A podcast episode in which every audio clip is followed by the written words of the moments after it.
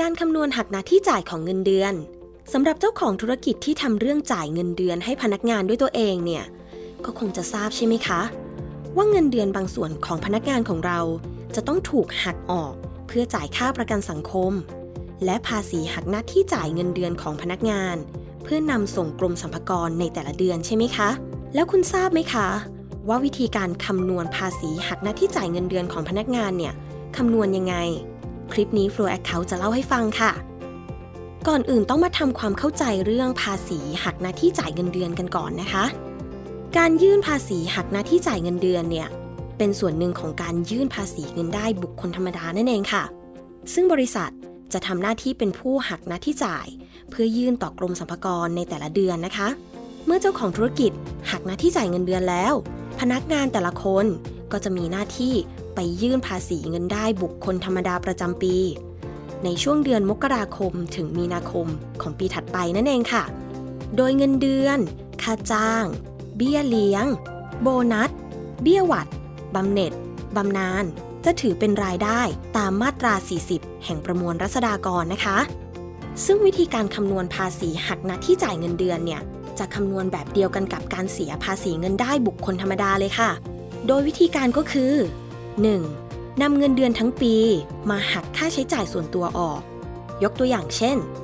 นายคุกกี้มีเงินเดือนเดือนละ 30,000 บาท ก็ต้องนำเงินเดือนที่ได้รับ มาคูณ 12 เพื่อให้เป็นรายได้ทั้งปีใช่ไหมคะ ก็จะได้รายได้รวมเท่ากับ 360,000 บาท ซึ่งรายได้ของนายคุกกี้เนี่ย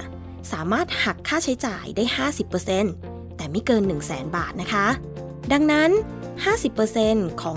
360,000 บาทเนี่ย มันเกิน 100,000 บาทใช่ไหมคะ แต่เราหักได้แค่100,000นายคุกกี้ก็จะเหลือเงินได้หลังหักค่าใช้จ่ายอยู่ที่ 260,000 บาทนั่นเองค่ะ 2. นะคะนำเงินได้หลังหักค่าใช้จ่ายมาหักค่าลดหย่อนต่อค่ะ ซึ่งค่าลดหย่อนของบุคคลธรรมดาเนี่ยก็จะมีหลายข้อเลยนะคะ ไม่ว่าจะเป็นค่าลดหย่อนภรรยาหรือสามี ค่าลดหย่อนบุตร ค่าอุปการะเลี้ยงดูบิดามารดาที่อายุเกิน 60 ปี ค่าอุปการะเลี้ยงดูคนพิการหรือทุพพลภาพ ค่าเบี้ยประกันชีวิต ค่าเบี้ยประกันสุขภาพของบิดามารดา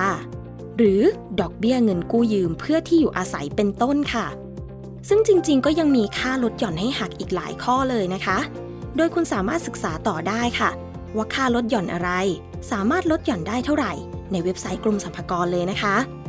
กลับมาที่ตัวอย่างของนายคุกกี้กันต่อค่ะ เมื่อกี้เราทราบแล้วใช่ไหมคะ ว่านายคุกกี้มีเงินได้หลังหักค่าใช้จ่ายอยู่ที่ 260,000 บาท ทีนี้ก็นำมาหักค่าลดหย่อนต่อค่ะ ที่เข้าเกณฑ์ของกรมสรรพากรนะคะ ซึ่งในที่นี้นายคุกกี้สามารถหักค่าลดหย่อนส่วนตัวได้ 60,000 บาทค่ะ ข้อ 3 นะคะนำรายได้ที่หักค่าลดหย่อนส่วนตัว แล้วก็ค่าใช้จ่ายแล้วเนี่ย มาคำนวณภาษี ตามอัตราก้าวหน้าภาษีเงินได้นะคะ ก็คือนำเงินได้สุทธิ หลังจากที่คำนวณแล้วมาเทียบในตารางฐานภาษีเงินได้บุคคลธรรมดา ว่าต้องเสียภาษีในอัตรากี่เปอร์เซ็นต์นั่นเองค่ะ จากตัวอย่างเมื่อกี้ นายคุกกี้นำรายได้หักค่าลดหย่อนส่วนตัวแล้วก็ค่าใช้จ่ายแล้ว ก็จะมีเงินได้สุทธิอยู่ที่ 200,000 บาทใช่ไหมคะ นายคุกกี้ก็นำรายได้สุทธิ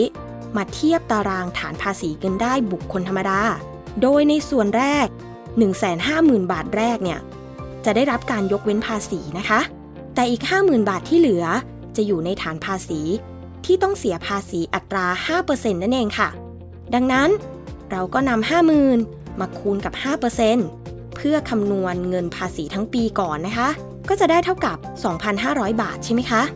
แล้วก็นำมาหารเฉลี่ยด้วย 12 ค่ะ เพื่อคำนวณเป็นภาษีหักหน้าที่จ่ายเป็นรายเดือน ก็จะได้เท่ากับเดือนละ 208 บาทจุด33 สตางค์นั่นเองค่ะ ฟังแล้วดูยุ่งยากไหมคะ หากคุณไม่สะดวกคำนวณภาษีเงินได้หักหน้าที่จ่ายเงินเดือนด้วยตัวเอง สามารถใช้โปรแกรมบัญชี Flow Account ในเมนูเงินเดือน ช่วยคำนวณภาษีเงินได้หักหน้าที่จ่ายเงินเดือนอัตโนมัติได้เลยนะคะ พียงแค่กรอกตัวเลขเงินเดือนของพนักงานลงไป ระบบก็จะคำนวณเงินเดือนของพนักงาน โดยหักค่าใช้จ่ายตามกฎหมาย หักค่าลดหย่อนส่วนตัว ค่าประกันสังคม แล้วก็ภาษีหักหน้าที่จ่ายของพนักงานเบื้องต้นให้เลยค่ะ สรุปกันอีกครั้งนะคะ วิธีคำนวณภาษีหักหน้าที่จ่ายเงินเดือน จะคำนวณแบบเดียวกับการเสียภาษีเงินได้บุคคลธรรมดา โดยทำได้ 3 วิธี คือ 1. นำเงินเดือนทั้งปี มาหักค่าใช้จ่ายส่วนตัวออก 2. นำเงินได้หลังหักค่าใช้จ่าย มาหักค่าลดหย่อนต่อ และ 3. นำเงินได้ที่หักค่าลดหย่อนส่วนตัวแล้วก็ค่าใช้จ่ายแล้วเนี่ย มาคำนวณภาษี